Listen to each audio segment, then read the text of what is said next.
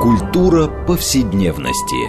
Здесь мы говорим о том, что формирует и наделяет смыслом наше прошлое, настоящее и будущее. Ведущая, главный редактор издательства «Новое литературное обозрение» Ирина Прохорова. Культура повседневности.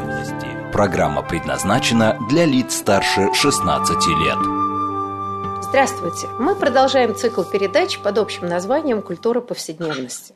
Напомню нашим радиослушателям, что эта программа посвящена разнообразным темам, связанным с нашими ежедневными практиками, различными укладами жизни, всему тому, что мы часто пренебрежительно называем бытом.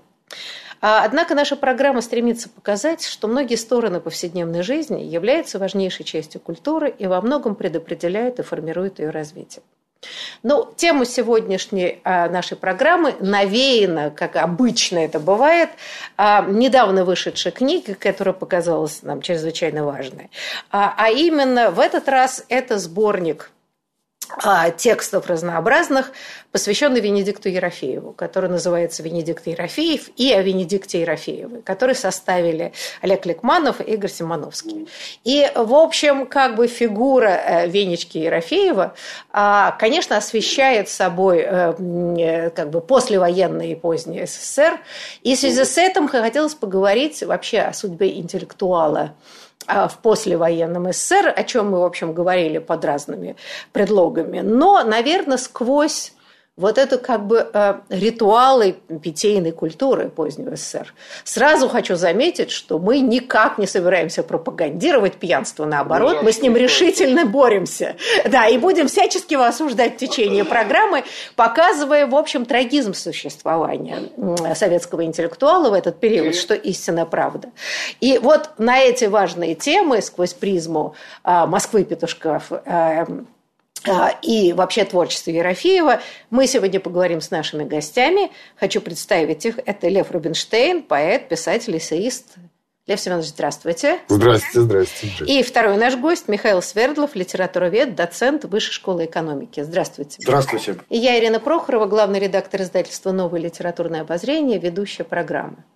Знаете, ну вот начну своих воспоминаний – начала 90-х годов, когда, казалось бы, жизнь так переломилась невероятно, что прошлое совершенно невозможно и кажется каким-то дальним, древним периодом. Я помню свой разговор с коллегами, мы как раз вспоминали про Венечку Ерофеева и про целый ряд других писателей, и просто говорили, что, боже мой, как сразу резко а, как бы актуальность текстов да, сразу резко упала, потому что, в общем, все изменилось, да, и как бы вот эта вся старая культура, казалось бы, совершенно уже ушедшая в историю культуры, литературы и мало имеет к наш, отношения к нашей жизни.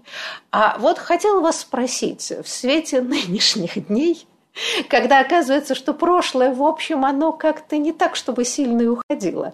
А насколько можем считать, что бессмертная поэма Венедикта Ерофея «Москва петушки» становится вновь актуальной? А, ну, скажем, условно говоря, для достаточно широкого читателя. Вот как бы вы, ваши чувства и мысли? Ну, ну, если можно, я начну, да? Да, Лев, да, пожалуйста. Я, я буду очень краток, потому что тут присутствует настоящий специалист по, по предмету, вот, а я всего лишь читатель. Ира, вот, значит, ну и писатель. Ну, да, нет, читатель я имею в виду упомянутой поэм. Вот. А, к тому же, кстати, давно не пересчитывал. Но это не... В вашем вопросе ключевым словом было бессмертное. Вы говорите, что ушла актуальность, не ушла актуальность. Э, актуальность художественная. Кстати говоря, когда уходит куда-то в сторону, так сказать, актуальность тематическая, то это хорошая проверка для текста. Понимаете, если вот э, актуальность уходит, а текст все равно остается, э, значит, э, э, все равно остается чудесным. Значит, это, вот, значит, это литература, значит, это художество. В Москве петушках действительно все очень, все очень актуально. Я понимаю, что вы имеете в виду. Сейчас, конечно, еще какая-то другая появилась актуальность. И свойства вообще классики, как я ее понимаю, а Москва петушки, безусловная классика, э, менять, э, менять ключевые значения в каждую эпоху. Так сказать. Она, э, классическое произведение, оно актуализируется разными какими-то своими сторонами и частями в разные эпохи. Да, да, слушайте, я не имела в виду, конечно, вульгарную идею, актуальность в том смысле, что... Вы говорите о злободневном. О злободневном. Я говорила о том, что, например, мы понимаем, что в свое время, по-моему, вся страна читала «Москва петушки», при том, что до конца 80-х годов текст не был напечатан официально, да, но да. я не встречала человека, и даже не обязательно там интеллектуал, которые не читали этот текст в тем или ином виде сам издата. А это был такой... Ее классичность еще подтверждалась тем, что многие не читали, но цитировали. Понимаете? То есть, потому что э, какие-то куски из нее, они стали фольклором. Ну да, ушли в народ, что да? самое главное. Да, да это да. правда. Да. Ну, коктейль слеза комсомолки, конечно. Ну и так далее. Общем, да, да, да, и так далее. Мы еще поговорим об этом. Михаил, а ваша точка зрения? Ну, с одной стороны, э, современный студент, например, все меньше понимает э, текст, все, э, все больше у него вопросов, и все больше для него текст нуждается в комментариях. А с другой стороны, «Москва-петушки» этот текст ушел в, больш... в большое время, в большое время русской культуры и стал где-то э, рядом с другой поэмой «С мертвыми душами», где э, у э, мужичья все время красные носы, и где слуга Чичикова вечно в подпитии. И, и воспринимается вот с этой мерой нескончаемой актуальности, как бы, потому что говорит о русском мире в большом времени. Вот. А рус, в русском мире есть некий инвариант – вот. И что-то на самом деле неизменным остается со времен мертвых душ. И вот это неизменное есть в Москве петушках и есть в восприятии читателей современных. При том, что реалии э, уходят, э, и комментарий становится все более и более, сыграю словами, актуальным. Именно комментарий. Но э, э русскому читателю Москва петушки остаются внятными, я бы так сказал. Именно в силу принадлежности большому времени и, э, и э, в силу того, что э, в тексте содержится важнейшая информация о русском мире. Ну, на самом деле, ведь многие исследователи, и вот в книге на самом деле там помимо интервью самого Венчики Ерофеева, что на самом деле очень важный момент, а, есть масса текстов, там, да, рецензий, отзывов, вообще рассуждения Венчики.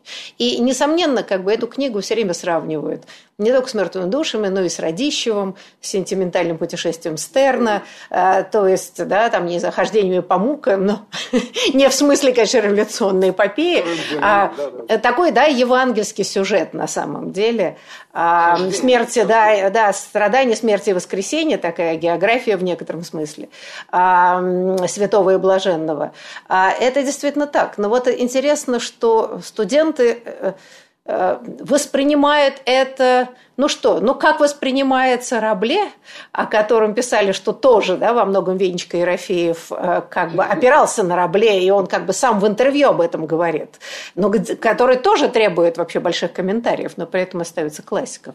То есть, а вот мне просто интересно, а что непонятно как воспринимается этот текст? Какой тип комментариев требуется? Э, то есть правильно, потому что для, для людей более старшего поколения, так деликатно скажу о нас, да, мы эту эпоху помним и эм, да, читали это в юности, и поэтому это часть нашего багажа. Да, и хотя, может быть, перечитав сейчас это серьезно, тоже подумаешь, что-то я уже не припоминаю каких-то да, Нет, ну, я, я думаю, что новому поколению трудно уже, значит, трудно понимать, что такое э, это самое, в имя есть, а Хереса нет. Вот это, это же, тут каждое слово требует комментария.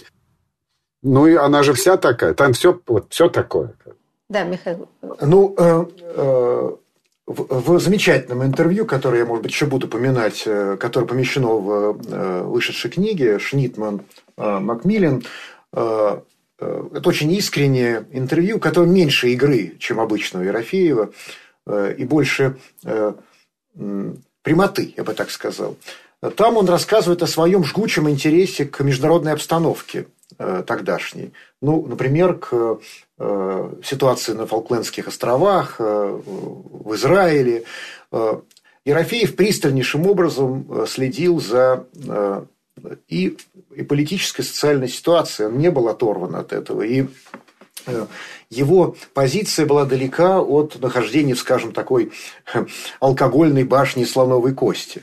Вот. Он не был эскапистом. Вот. И, э, соответственно, Москва-петушки наполнены множеством намеков э, на международное положение, на повестку, что называется, тогдашнюю. Дух Женевы. Да, дух Женевы. С этого начинается. Да, это как бы верхний слой, вплоть до э, того, что это, это, это как бы верхний план. А нижний план, тоже об этом много рассказывает в интервью в этом и многих других. Но у Ерофеева поразительный опыт рабочего человека. И он всегда был отчужден несколько от своих товарищей по классу. Э, он такой был, он, он был на самом деле наполовину деклассированный, а наполовину э, втянутый в рабочий класс. Вот. Он такой был бродяга от рабочего класса, постоянно меняющий э, профессии. Он очень хорошо знал вот эту низовую жизнь. Э, и единственным оправданием его нахождения в этой низовой жизни он, он находил свой пухлый блокнот – в которой он все время помещал, помещал, помещал эти актуальные э, и внятные по-настоящему внятные только тогдашнему, тоже помещенному в эту среду человеку, всякие фишки, как сейчас говорят, да. Вот этих фишек, материала, да, у него было огромное количество, он на нем жил, он все собирался делать из этого материала. Ну, конечно, этот материал нуждается в комментариях и довольно, и довольно э, таких тщательно, педантичных. Иначе, иначе не только современный студент не поймет. Но даже человек моего поколения, может быть, подзабыл что-то, или его это не коснулось. Вот. Это, э, текст э, Ерофеева состоит, состоит из плотной сетки отсылок э, к быту, политике, даже не отсылок, а он постоянно играет с этим материалом. Он на нем основан. Как мало какой другой текст, я бы сказал. Поэтому, конечно, там нуждается в комментариях. Я, я присоединяюсь э, к этому мнению почти все. Ну, это вот как раз будет хлеб для исследователей культуры еще на долгие времена. Детальное комментирование. Но при этом, мне кажется, это вполне может читаться такая великолепная фантасмагория, а, которая Нет. может восприниматься эмоционально, совершенно даже не зная про дух Женевы и просто какие-то вещи. Фантасмагория вот русской жизни. Абсолютно, да. В каком смысле энциклопедия русской жизни 20 века. И к Пушкину, к Пушкину тоже отсылает. А, слушайте, ну вот хотела зацепиться за то, что да, он был деклассированный. Но то, о чем говорили очень многие, и в том числе, между прочим, как бы, да, Эйзенберг, наш замечательный поэт, вспоминая свои а, как бы свою юность и вообще взросление в этом обществе. А, но ведь деклассированность – это в некотором смысле была такая культура отказа. Вот это поколение сторожей и ступников – это, собственно говоря, судьба многих интеллектуалов советского времени, которые не хотели встраиваться в советский истеблишмент, а, как бы идея такой честности и бескомпромиссности. Люди, значит, действительно на низовых работах, вот, да, рабочие профессии, для них был способ зарабатывания денег, а там читались э, эзотерические тексты. И э, вот это, мне кажется, невероятная специфика именно интеллектуальной жизни большого количества людей. Вот Лёва, а давайте, да, может, мы пообсуждаем эту очень да, а, драматическую, я бы сказала, да, и очень специфическую ситуацию позднесоветского да, общества. Да, да, да. Один из один из как бы распространенных форм э, вот этого эскапизма, вот этого, значит, э, окукливания, я бы сказал, капсулирования во всей этой э, во всей этой советской жизни Питер был более такой, как бы в этом смысле жесткий город. Там действительно интеллектуалы э, в массе своей служили сторожами вот, или в котельных работали. В Москве чуть-чуть, э, значит, вот питерская вот эта, мы их называли черная богема, они нас, москвичей, немножко воспринимали вроде как, как буржуев, потому что у кого-то были, например, отдельные квартиры. Это вообще невероятно. Или или кто-то ходил на службу. Я, вот. я работал в библиотеке, все-таки не сторож. Не, не... Ну да, это уж прям, я бы сказала, да. Действительно, upper middle class, знаете. Конформист. Упомянутый вами Айзенберг, он он умудрялся долгие годы работать по своей, так сказать, э, профессии. Он был архитектор-реставратор. Но специфика всех нас в том, что мы принципиально не делали карьеру. Вот э, зафиксировавшись в каком-то там, значит, социальном статусе, очень было важно никуда не поступать, э, не ходить ни в какие аспирантуры. Ну, кто-то нет, кто-то поступал. Но самое главное было, например, не вступить в партию. А это уже означало отказ от какого-то карьерного роста. В принципе. Вот. И, ну, одной из, конечно, универсальных форм вот этого, значит, эскапизма, это, конечно, был такой алкогольный фон. Да, потому что выпивали, надо сказать. Вот. Признаться, что выпивали кто больше, кто меньше, кто становился алкоголиком, кто-то нет. Но э, этот фон, фон общения, он был как бы такой важный. Это было важно. А вы знаете, я, например, э, когда и вспоминала свою юность, и как бы и читала про Венечку Ерофеева снова, прочее, я просто задумалась. Ну, что, что, э, грубо говоря, то, что мы называем рабочим классом, и не только рабочим классом, и крестьянство выпивали, это, в общем, давняя традиция. А вот, на самом деле, э, к сожалению, я вспоминаю это, поголовное пьянство – которая уравняла интеллигентов, рабочих, крестьян и партийных людей, может быть, это была единственная скрепа, которая держала, а это все-таки возникновение послевоенной истории. Я думаю, я думаю, да. По крайней мере, мои родители, молодость которых прошла в 30-е годы, они меня уверяли, правда, может, они идеализировали свою молодость, что тогда как бы так не пили. Наверное, да. Э, ну, считается, что фронтовиков вообще как бы, что люди с фронта вернулись на, значит, среди вернувшихся фронтовиков огромный процент был просто спившихся людей, потому что им там... По понятным причинам. Эти, 100, эти знаменитые 100 грамм, вот это вот, да. Э, ну и вообще стресс чудовищный, да. и травмы, которые да. никак не прорабатываются. Это мое детство, которое, надо сказать, прошло среди увечных людей. Для меня казалось нормой, да. Я вот, э, значит, как на рынок, вокзал, там везде, значит, э, везде инвалиды. Эти инвалиды, конечно, конечно, были выключены из социальной жизни. Многие из них спивались. Я все время наблюдал какие-то драки костылями около там, пивного ларька. Вот. Это даже я в раннем детстве застала, когда ходила вот, в магазин. Я, Лет в шесть. От чего, Ирочка, я насмотрелся в, муж, в мужском отделении бани, это просто даже не буду рассказывать. Вот. Сни, иногда снится это вот, да. Вот. Но э, конечно, пили, пили. Люди потом стали интеллигенты возвращаться, значит, из э, лагерей и, в общем, тоже, значит, включались в этот э, процесс. Пьянство наряду с изменением э, лексики интеллигентов, между прочим. Тогда, значит, начали активно в обиход входить именно в среде интеллигенции, в обиход входить блатные словечки – и матерные слова. И матерные словечки. То есть вы считаете, что это все-таки такой момент ну, криминализации отчасти общества? И отчасти глубокая травма чудовищная. Конечно. Война и, война и, значит, и репрессии. Это все, это все сработало. Михаил, а ваша точка зрения? А, а я застал э, э по возрасту э, уже э, волну э, рубежа 70-х, 80-х. Э, э, и там уже не было травмы, а была, а была такая безнадега. Э, и, Правильно. Э, да, тоска, тоска такая. Закрытый, э, это синдром закрытого горизонта, я бы так сказал. И я наблюдал страшное явление, ну, например, явление поголовного пьянства, когда я приехал в город Мирный, Якутской, АССР, где алмазы добывали. Вот, там не было практически ни одного человека, который не пил. Э, пили, глушили вы на этом севере, в этой, в этой э, зимней темноте э, все, понимаете? И в чаду сплошном жили и работали. Вот. Это, это ужасное зрелище было, должен сказать. То есть, никакой идеализации этой питейной культуры у меня не было. На самом деле, был ужас постоянно. И еще один анекдот.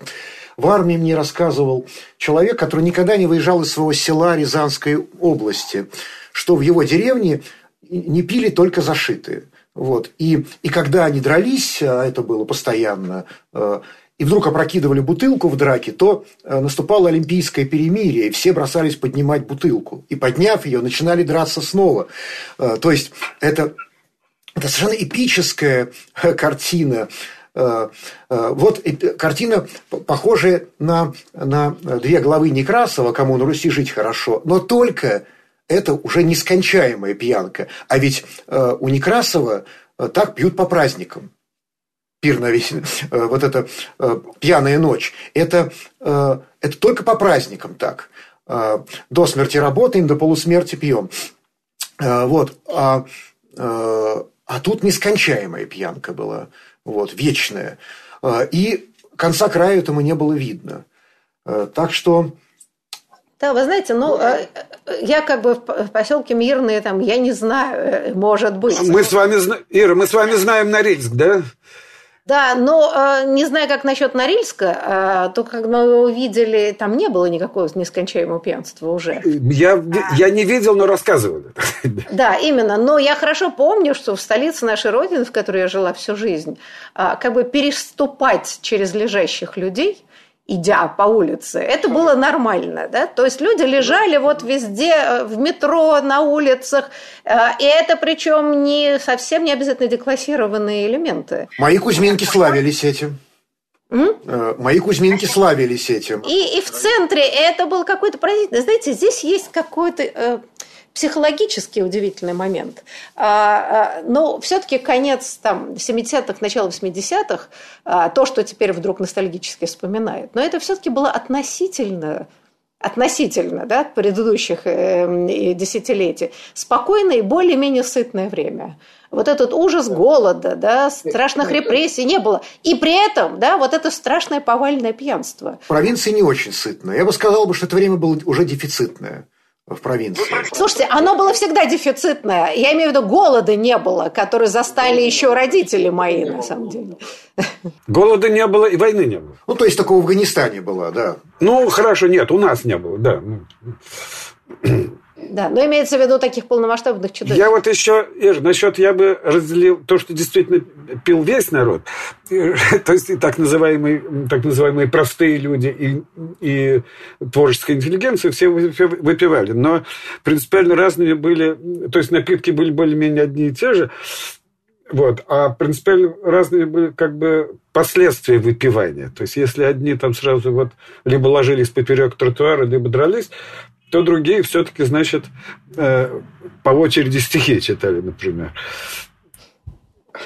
Да, это некоторым образом, да, меняет ситуацию. Но вот, честно и говоря... за столом каждый в меру своих вокальных, так сказать, способностей. Но вот как раз вот эта э, как бы культура питья, которая складывается специфическая в России, и мне хотелось как раз остановиться бы на интеллектуальной среде, как она складывала свой быт, э, и, да, и собственно, способы эм, производства каких-то да, интеллектуального продукта. Вот сразу после перерыва мы, наверное, об этом подробно да. поговорим. Да. Так что, пожалуйста, дорогие радиослушатели, не переключайтесь.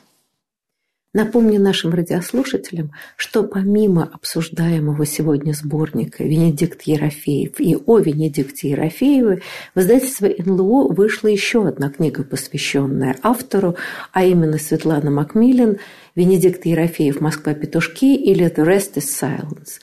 Обе книги будут представлены на ярмарке «Non/fiction» 2 декабря. Приходите, пожалуйста.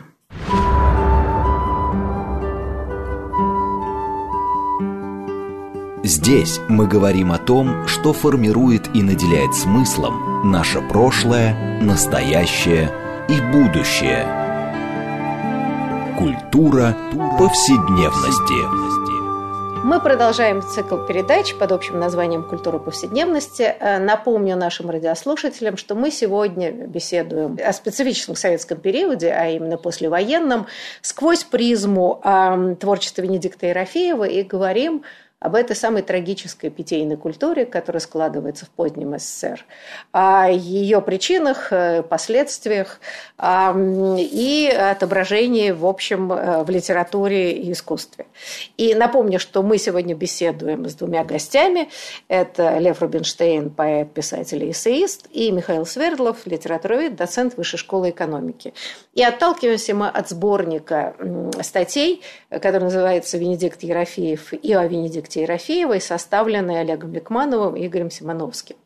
А, на, значит, вот все-таки, да, А в свое время э, в издательстве «Новое литературное обозрение» вышел дневник Михаила Гробмана, одного таких, да, одной из ключевых фигур э, московского андеграунда, э, который называется Левиафан. Вот он методично вел и продолжает вести дневник. И это довольно уникальная э, вот жизнь, э, да, скажем так, интеллектуала конца 50-х, начала 60-х годов. А, и э, на самом деле, когда я читала в свое время, у меня складывалось ощущение, что, э, наверное, вот историю складывания не конформистского искусства и не подцензурной культуры вполне можно было рассматривать в рамках, ну, не знаю, своеобразной, я не знаю, да, богемы э, специфически советской. А вот можно посмотреть на всю эту культуру питья, о которой мы еще поговорим, о застольях, как это все оформлялось. Именно с точки зрения, что вот если это культура отказа, то это попытка противопоставить себя а, ну, таким ложным принципом э, советского истеблишмента, который декларировал исключительно на словах здоровый образ жизни, значит, вот облик э, человека коммунизма будущего и все прочее. А могли бы мы вот в таких... Э... Ир, ну, во-первых, говорили, что в той среде, которая вот это все декларировала, там пили, может быть, еще сильнее, просто пили более дорогие напитки. Ну да, но, по крайней мере, официально декларируешь... Вот... Их было кому положить в постель. Да. Да, но понятно, партийная среда, там был свой культ, не пьешь, значит, не свой, да, и, значит, карьеру ты не сделаешь партийную. Потому что охота, баня и коньяк, это как бы, да. Ну, и кое-что и осталось до наших дней, судя по всему, э, в остаточном варианте.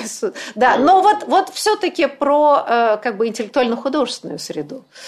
Вот, Лева, можем а я вопрос не понял, о том, что это советская богема в специфических условиях? Я очень вопрос, не очень вопрос понял, но э, нет, смотрите, да, но ведь всегда э, э, как бы такой, да, политизированный взгляд на, на ситуацию, что справедливо, да, нонконформизма. А и способ проживания э, как неподназорной культуры, можем мы считать, что это было воспроизводство условной богемы, ее способа жизни, да, вот некоторое презрение к этим устоям псевдонравственным, а сама идея, вот пьянство как противопоставление. Да, я понимаю, о чем говорю. Да, такие были. Я, кстати, к этому кругу не принадлежал. Я, э, я это дело любил всегда и сейчас тоже, между нами говоря, но, э, но я из этого не делал, что называется, поведенческую тему. Это не было моим... Э, и, я, и мой ближайший круг был такой же. Как кто-то сформулировал, кажется, покойный Пригов, что, что мы относимся к тому типу художников, которые приходят в гости э, с цветами, они уходят из гостей с чужой бутылкой. Там, опять. Вот.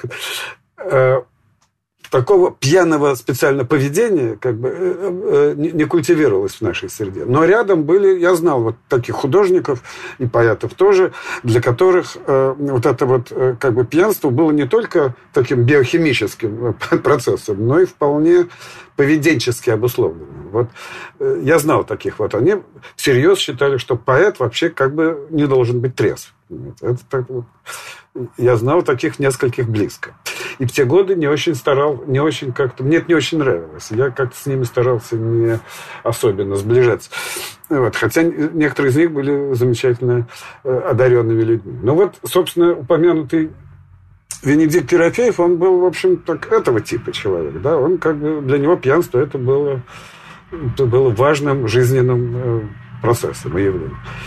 Просто он сумел из этого сделать не только, э, значит, модус такого повседневного поведения, но и сумел это преобразовать в большую литературу. Это не каждому удается.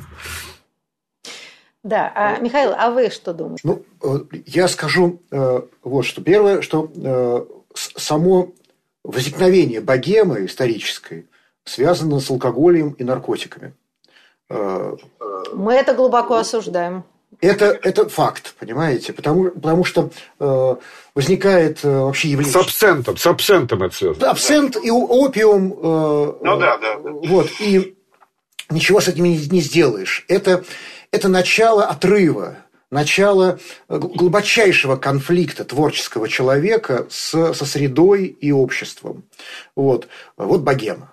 Э, богема это, это появляется где-то в середине XIX века вот, появляется, возникает это явление по-настоящему. Вот. И недаром же авангард богемы, если так можно сказать, был назван проклятыми поэтами. Вот эта проклятость – это условие творчества. Да? Такая парадигма, она начинается где-то в середине XIX века, может быть, в первой половине. И, и живает эта, эта э, культурная формула до наших дней, на самом деле. Да? И до сих пор до сих пор возникают... Извините, но, извините, но, по-моему, это еще как бы даже с романтизма началось. Ну, то есть, да, первая половина, я сказал, 19 века – это поздний романтизм. Да, вот, да. Это после Байрона. Вот, началось, а э, по-настоящему прорыв э, вот в эту бездну произошел э, в середине XIX века, скажем так, в эпоху Бадлера. Да, то есть начинается, Бадлер, да. Да, начинается с бадлерианства. Вот. Цвет, и, цветы зла. Да, да это, это грандиозный, грандиозный э, поведенческий и жизненный эксперимент с отрывом от всех норм. И это становится некой, неким кодексом творческого человека. Вот. И это доживает, эта мифологема доживает до сегодняшнего дня. Но что я хочу сказать, по, да, и, и, конечно, когда честный человек, чест, творческий честный человек уходит в андеграунд, так или иначе, в, той, в том или ином смысле, конечно, он тем более э, испытывает позыв выпить. Вот. Э, я бы так сказал, Фадеев, я, я такую аналогию провел. Фадеев, как известно, говорил следующее, что когда человек поднимается слишком высоко, ему становится холодно, и он тут же хочет выпить. Это один, это один полюс. Замечательный такой альпинистский такой, да, такая метафора, да. Вот. А, но, и, но и в отрыве, в, в, в конфликте с обществом тоже э, надо как-то сжаться и подкрепиться горячительным. Да? Это два полюса питья, скажем так. Но у Ерофеева было одно интереснейшее свойство, по-моему, в его алкогольном поведении. Он действительно был, э, был э, таким алкогольным жизнестроителем, можно сказать, занимался алкогольным жизнестроительством. Но у него был, была мощнейшая э, поправка к этому. В своих интервью и письмах, в чем мы можем убедиться, читая книгу, предложенную сегодня для обсуждения, он резко осуждает бардак алкогольный он вот это, э, этот чат и дым, э, эта суета алкогольная, ему никогда не нравится на самом деле. Он пишет об этом с презрением. Сам он по, по мере сил вот, в высшей степени старался соблюсти порядок, даже напиваясь до чертиков.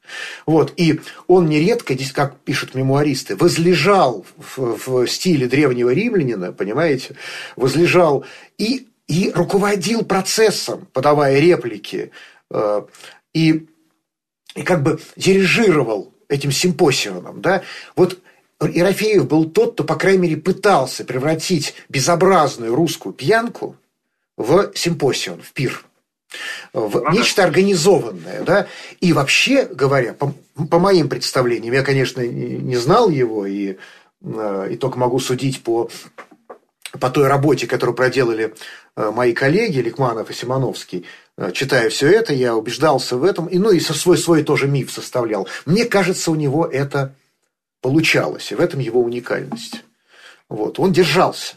Он держался в рамках некой формы. Это правда. Это правда, этому я свидетель отчасти, да. Прекрасно. Вот я так, я так представляю его себе. Он уникальный человек и уникальный пьяница. Он просто в этом состоянии был очень э, молчалив, немногословен. Это была позиция, на самом деле. Никакой вольницы вот этой и, и главное, вот этого трепа алкогольного, да, мне тоже ненавистного с юности, на самом деле. Конечно, конечно. Я еще, у меня есть такая, значит, я сначала хотел высказать версию, которую потом сам же немедленно э, э, значит, опровергну. Вот. Первая моя версия стояла в том, что в андеграундной среде так усиленно выпивали, потому что, э, потому что в социально-культурном смысле не было выхода э, за пределы своей среды, не было выхода за пределы квартиры, кухни, поэтому люди беспрерывно, они не выступали на собраниях, они разговаривали друг с другом все время. А такой частный разговор предполагал э, всегда некий, э, я слово это из химии называю, катализатор, да, вот каковым было вот это винопитие и беспрерывное курение, между прочим. Вот. Ну, я опровергну сейчас сам себя, потому что я вспомнил, что в официальной среде тоже еще как, еще как бухали, значит. Да нет, со страшной силой все лаборатории. Вопрос стиля, вопрос кто где и с кем. Да? Кто-то, значит, в ресторане ЦДЛ напивались до, состо... до, до э, значит, падения... Положения рис. Да-да-да. Потому что, конечно, были такие фигуры, как упомянутый Фадеев или Шолохов, да, ну, вообще... А, не, именно по другим причинам. Но известно, что как бы одна из... Нет, нет, я имею в виду, что как бы одна из гипотез была, что он преувеличивал даже масштабы своего пьянства, чтобы не подписывать а. какие-нибудь чудовищные постановления. И да, да, предлагаешь, вот пьяный человек, что с него взять, он сейчас не в состоянии активно мыслить. А все, пьяный человек, в общем, даже как-то и Это же давнее русское оправдание. Что, что с него взять, он напился. Да, конечно. Вот. Я, это мама мне рассказывала, что она где-то ехала в автобусе, а там какой-то безобразничал, какой-то сильно пьяный человек, он там на кого-то валился, что-то такое там матерился. И она как-то его как-то осудила. И э, сидевшая с ней рядом тетка такая в платочке, укоризненно ей же говорит, а твой, что ли, не пьете? Она говорит, представь себе, нет. Да ладно. Вот. Тоже у меня моралистка нашлась, да? Слушайте, но я неоднократно наблюдала эти истории, да, когда вваливался человек в совершенно непотребном виде, а, и при полнейшем возмущении тут же говорили, да бросьте, видите, человек устал, пьян, уступите ему место. Э, это предполагалось, да, что трезвые должны уступить пьяному месту. Он человек святой вот в таком да, состоянии. Да. Это очень интересно. Да. По отношению к пьяному определенная такая была жалость и сочувствие. Ну, ну было, одно, было одно, что, что объединяло самые разные э, пьющие среды э, и страты. Э, это какая-то особенная русская общинность. Э, вот э, э, алкогольная общинность. На самом деле алкоголь скреплял э, ну, конечно. союзы. Это, это главное свойство на самом деле. И, и кстати, алкоголь это некое, нек, некое э, ритуал на вход что называется. Не пьешь, то как ты войдешь в эту среду? Невозможно. Правильно, правильно. И это была, это была, в общем, такая формула одобрения. Я просто помню, что кто-то кому-то дал почитать чьи-то стихи, незнакомый человек. Тот почитал, ему понравился, говорит, хочу с ним выпить. Ну, это, кстати, да, любимая э, присказка Ерофеева. Да? «Я бы с ним выпил», говорил он о, да? о любимых да. писателях. Э, с этим бы я выпил бы столько-то грамм, с этим столько-то. Да, да, да. Это была его классификация, да.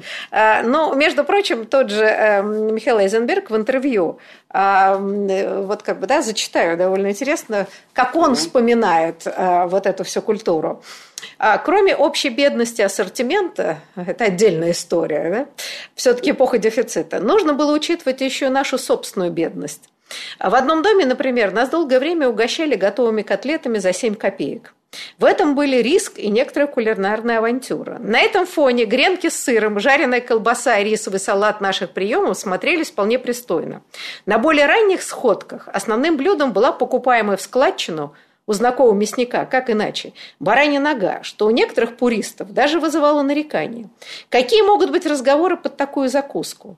Обильная еда действительно не очень хорошо влияет на оживленность беседы. Кулинарный минимализм был вообще в порядке вещей, и в этом прочитывалась даже определенная бытовая философия, составная, часть общей культуры отказа. Очень точно описано. Я свидетельствую, потому что я был как бы регулярным участником именно вот этих самых посиделок. Да, да, это правда. Это правда, это был... Вообще, я... меня недавно э, какой-то тоже интервьюер спросил, какой мой вообще любимый, э, любимый способ времяпрепровождения. Я сказал, не только любимый способ времяпрепровождения, а любимый э, жанр искусства вообще. Это, это искусство э, дружеского застолья. Это невероятно важное социально-культурное явление, которое сформировалось и развилось именно вот в те самые андеграундные годы. Да, это был жанр на самом деле, ритуальный жанр. Это же был способ бытования культуры, способ бытования текстов. Что такое, значит, изобразительное искусство? Приходили в гости к художнику некоторой компании, он показывал новые работы, после чего все садились за стол. Или у того же Миши Айзенберга все вот это вот то, что он описывал, все, значит, выпивали, закусывали, после чего кто-то обязательно прочитывал новые какие-то свои сочинения. Это было... А сейчас эта культура уходит на самом деле. Культура, э, культура э, вот этого симпосиона, да, вот этого винопитие по правилам, скажем так, с, с некоторой игрой творческих сил, да. с обменом тостами, подначками, некой остроумной беседой, да, то, что, то, что было в лучших домах, да, культивировалось, и что было настоящим жанром и видом творчества да, жизненного, да, да, сейчас это уходит, и это огромная потеря. Ну, не знаю. Мне кажется, что это немножко перетекло в более открытое общественное пространство. И если мы зайдем в любое кафе, э, там мы можем увидеть людей, сидящих разных возрастов, которые в каком-то смысле, вот без напивания на самом деле, упи, упившихся людей мало. А, по крайней мере, ну вот как-то в городском пространстве, там, я не знаю, где-нибудь, может, на окраинах, где-то там это все происходит, но также смеются, разговаривают. Но мне кажется, сама традиция дружеского застолья, как важнейшей части и личной, и какой-то даже общественной жизни, она в трансформированном виде существует. Этот карантин еще нам навязал такой жанр, как зум-вечеринку или что-то такое. Но это, это другой, это все другое. Недаром это зум-вечеринка. Конечно, другое.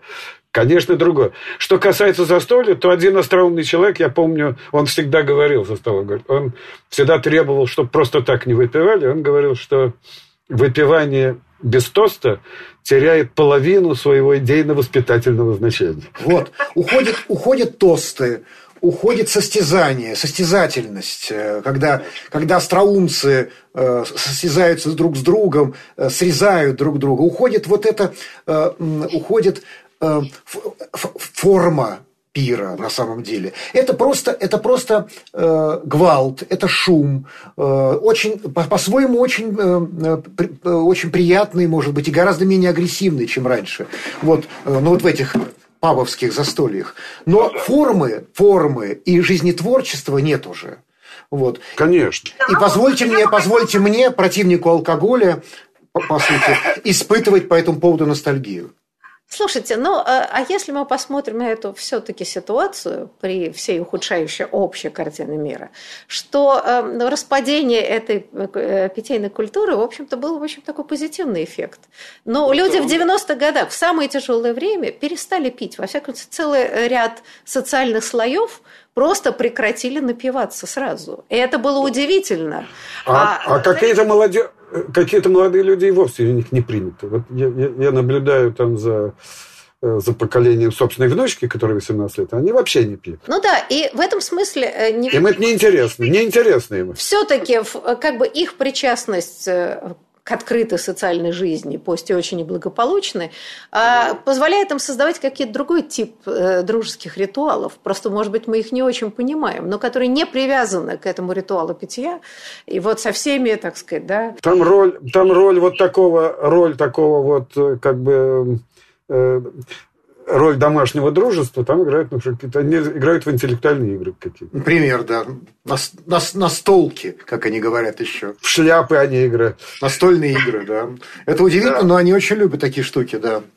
Слушайте, но с другой стороны, да, эм, если мы говорим об этой э, ритуальной культуре, да, очень специфической, но мы можем считать, что если это будет реанимация, то это уж совсем печальное явление что если будет... А, нет, если ну, реанимация этой культуры, я понимаю, а, да, я... то на самом деле это означает, что общество опять уходит.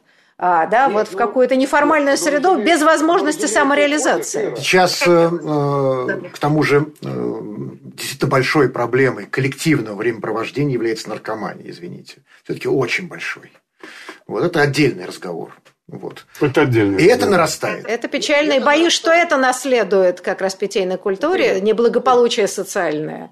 Но наблюдая, например, ну, тот круг людей, с которым все-таки я всю жизнь, да, это какой-то интеллектуальный круг, творческий круг, а все-таки но там этого действительно уже больше нет.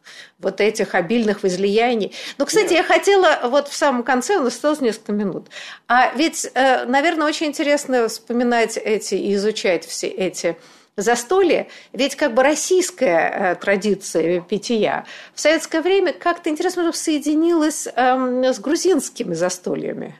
Да, какой-то микс произошел, такая амальгама вот этих Ира, я думаю, что еще, я думаю, что еще в те годы как бы вот это вот московско-питерская и прочее вот эта богема, широко понимаемая, как раз как раз училась всему этому э, э, во время своих замечательных, значит, паломничеств вот в Закавказской республике.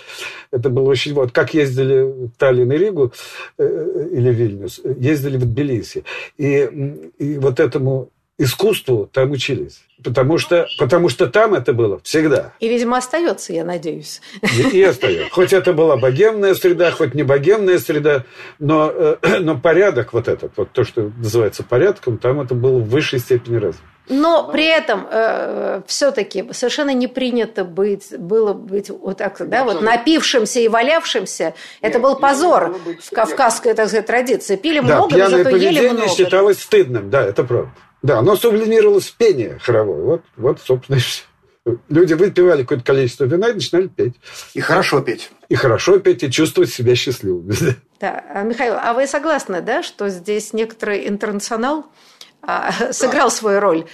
Да, ну, ну наш герой, конечно, э, вот э, демонстративно в другой парадигме, да, то есть его кавказское застолье его совершенно не интересует он, он формирует какие-то свои ритуалы, где он всегда молчаливо главный. Вот.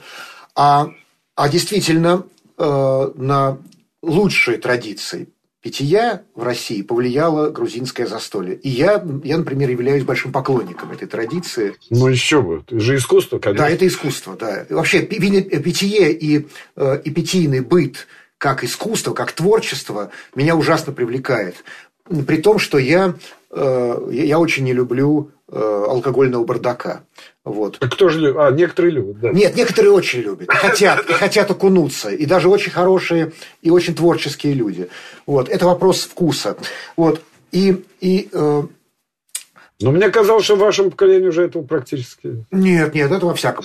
Да? Окей. Это, это личностно. Беру свои слова на... Да, хорошо. Да, но хочу сказать, коллеги, увы, мы как-то вот только разговорились, а время нашей передачи подошло к концу. А но на этой, да, вот такой достаточно оптимистической ноте, как мне кажется, а, да, наверное, стоит закончить, что да, культура питья меняется, и, может быть, даже в лучшую сторону, но есть святые традиции, которых стоит помнить, по крайней мере, изучая историю культуры и э, как бы, да, творческой жизни э, интеллигенции вообще да, страны в послевоенный период. Да.